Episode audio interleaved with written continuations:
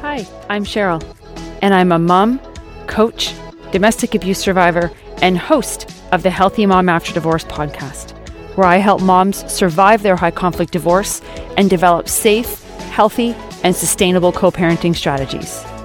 I know it feels scary, but with the right tools, mindset, and education, you can do this. It may not be easy, but there is light at the end of that tunnel. So let's take that next step together and get this episode started. Hey, healthy mamas. Welcome to the Healthy Mom After Divorce podcast. My name is Cheryl, and this is episode 31. Thank you for taking the time to listen today. The full transcript for this episode can be found at healthymomafterdivorce.com slash 31. Whether or not you're recently separated or have been divorced for some time, I am guessing you know what a smear campaign is, specifically one at the hands of your high conflict co parent, possibly their friends and family. It's very common for people to report that once they separated from their abusive spouse, that they discover their ex has been smearing their name. It may have even started before they separated to be clear, a smear campaign is not talking to close friends or family about the challenges you're facing in order to get emotional support from them. We all do that. In this case, you're discussing true issues with the intent of gaining support for yourself. You may get told by your high conflict co parent that that's a smear campaign, but it's simply not true. And through a coercive control lens, them saying that it is, is just another way to try to isolate you. If they can convince you talking to your family for support is a smear campaign, you may stop, which in turn reduces your support network and your ability to withstand the post separation abuse. Conversely, a smear campaign is spreading false information about someone in order to tarnish their reputation and discredit them to others. Your high conflict co parent is not doing this in order to get emotional support for themselves, but rather to gain supporters of their bad behavior. They want to protect their image while continuing to abuse you post separation, as they likely did within your relationship but here's the thing they know it's wrong. So, how does someone do something they know is wrong in a way that maintains their holier than thou persona? They need to justify it. And the best way to justify it, both to themselves and the people around them whose admiration they desire, is to make you the ultimate villain. They know you aren't the villain. They know you haven't done most of the things they say. Doesn't matter. The end goal of controlling you and their image in the eyes of others justifies the means. In this case, spreading lies about you. In a conversation I had recently, I was asked whether or not high conflict and toxic people know what they're doing and saying is wrong, whether it's smearing a name or other forms of abuse. My answer was this Absolutely, they do. Why else would they do it in such a controlled and calculated way? Then the person asked me, but how can they justify treating other people so cruelly, especially when they know it's wrong? My answer? The same way we all justify our behavior. Let me explain. If I asked you, do you think it's okay to hit someone else? Most of us would say no. Hitting isn't the appropriate way to treat another human being. But if you're like most people, you'll inevitably have exceptions to this rule. For example, you're walking down the street and you see someone kicking their dog. Horrified, you run over to them and demand they stop, but they do not. Desperate to protect this animal, you may choose to physically intervene in some way to get them to stop. If I asked you afterwards, why did you hit them? After all, it violates your belief that hitting another person is not okay. You would probably tell me, well, yes, but in this case, I value all life and I needed to protect this dog from abuse. So your belief that we must protect animals from abuse superseded your belief of not using physical force against another human. And in the eyes of most people, they would agree you are justified. High conflict, toxic, and abusive people feel the same way. The difference is their bar is way, way lower. It doesn't take protecting a vulnerable dog to trigger actions they generally know are wrong. Anyone's actions that don't align with their flawed belief system around their own entitlement and superiority will justify whatever action is necessary to them. An important value, if not the most important for them, is how others view them. They are so insecure that they need to be put on a pedestal. To stay on that pedestal, they feel the need to control everything around them, particularly how others view them. Clearly, they can't actually control people's minds, but if they can fill the space around them with lies about you, they have a better chance of looking like the good guy, or at the very least, not as bad as you. Think about this. If your relationship has ended, particularly if you have left them, that doesn't support their incredible parent image at all, does it? They want to control you, but they've lost some of that control with your freedom from the relationship. They can't see who you're hanging out with. They don't know who you're talking to. They don't know where you're going or what you're buying or who you're dating. So, without all that information, they'll start filling whatever empty space they can. In the absence of other information, it's very easy for people to latch on to the first thing they hear about another person, in this case, you. The key for the abuser is to find the people that don't know you well or at all. To these people, you're just another neighbor or coach or parent at the school. But if they get told a story about you, how terrible you are to the children, how slutty you are, how you drink too much alcohol, how you took everything from him in the divorce, they now have a picture in their mind. And I understand how devastating this can be.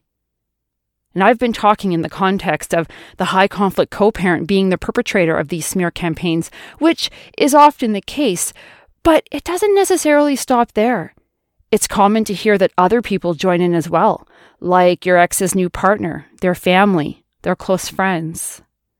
Sometimes someone close to them, like their partner or their mother, is the main perpetrator, and your co parent just lets it happen.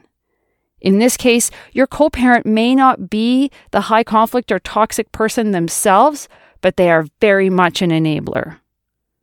No matter who it is that's spreading lies about you, it can be crushing to feel like the villain in the story.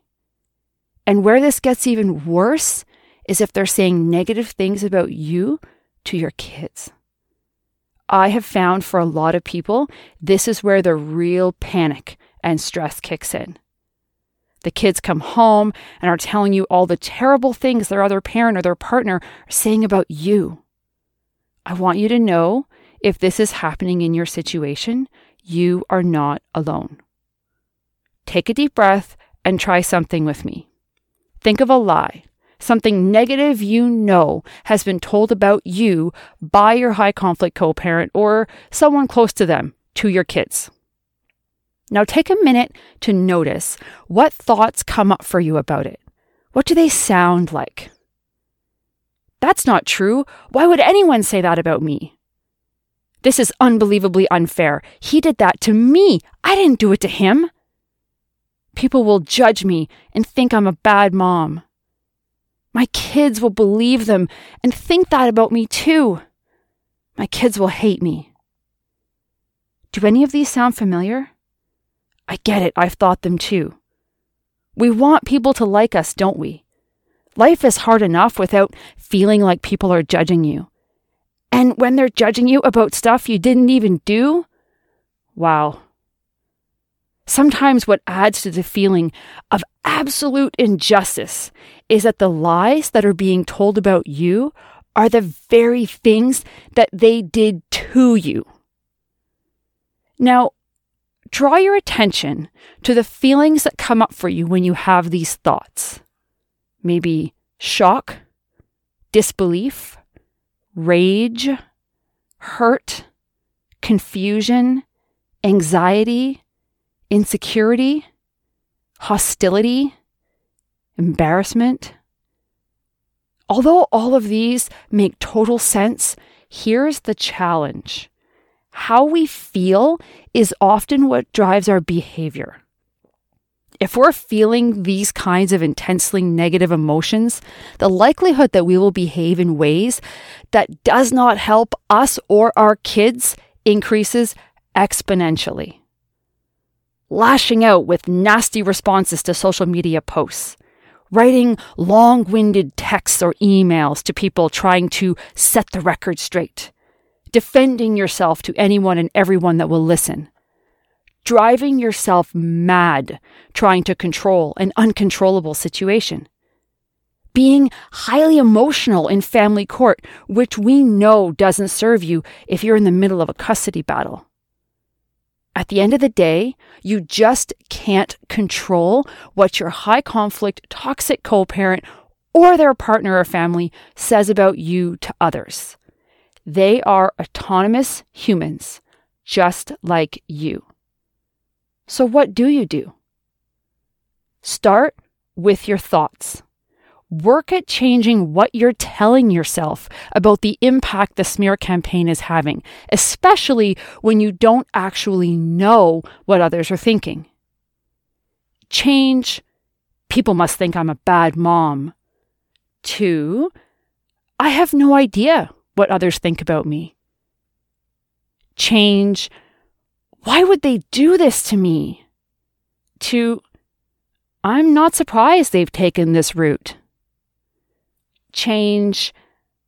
Now they look like the amazing parent when they're the ones who did those things, not me.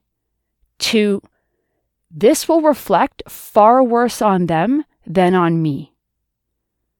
Change. I'm going to lose friends. To, the friends that truly care about me won't believe any of it. The ones that do weren't really my friends in the first place, so it's not much of a loss. Change. Every time I talk to someone new, they will already have this false image of me. To every time I talk to someone new, I have an opportunity to show them who I really am change. No one will believe me. To, I trust that anyone worth having in my life will see through the lies and give me the benefit of the doubt. Change. My kids will believe them and hate me. To, my relationship with my kids is entirely in my control. I can pour into it and nurture it, our relationship will thrive despite this. The reason why we need to consciously change our thoughts around this issue is this. Your feelings about it will change from ones that lead you to poor actions to ones that lead you to actions that will serve you, your kids, and all of your relationships, including the one with yourself. Feel what this thought does. My kids will believe them and hate me. Notice how helpless that feels. Helplessness can flood you with other emotions like deep sadness, desperation, and confusion. And we know that actions that come from those emotional spaces often do not help us. Now, feel what this thought does. My relationship with my kids is entirely in my control. Notice what comes up instead hope, confidence, love, empowerment. The actions that come from these emotions are totally different. They set us up to consider the things that are in our control and take action on them. Maybe it's taking care of your health so you can show up balanced and engaged when your kids are with you. Maybe it's strengthening the healthy relationships you do have to remind you there are lots of people who love and support you. Maybe it's starting counseling for you and your kids so that you all can learn the best tools to navigate the toxic people in your lives. How we feel about a situation will drive what we choose to do about it. So the key is noticing what we're thinking about a situation and assuming about what others are thinking and doing. Then consciously working to change those thoughts into ones that empower us not weaken us. It's not easy, but with practice, you get better at it. It's like an armor that slowly builds up over time, and eventually the arrows just bounce off. You will still have an initial stress response that an arrow was just shot at you in the first place, but you can quickly move to a place of peace when you watch it simply fall to your feet. I want to end with a quote from Dr. Ramani's book, should I Stay or Should I Go? Surviving a Relationship with a Narcissist. And I will put a link to that book in the show notes. When an accusation is thrown at you that does not fit you, when it doesn't capture what you know to be true about yourself or your behavior, mentally flip it back on your partner. He is likely accusing you of what he is doing or feeling. Accusations can be about the narcissist's own vulnerabilities and weaknesses. You can do this. Chin up and armor on, healthy mamas, because healthy moms raise healthy kids. Thank you so much for listening. Please leave a review. And if you like what you heard, share this episode with other moms. don't forget to follow me on social media and if you want to learn more about me and what else I have to offer, head over to healthymomafterdivorce.com. And while you're there, why not grab your copy of my free guide, Take Your Power Back Four Ways to Feel in Control Through Your High Conflict Divorce. One foot in front of the other, healthy mama. You got this. I promise.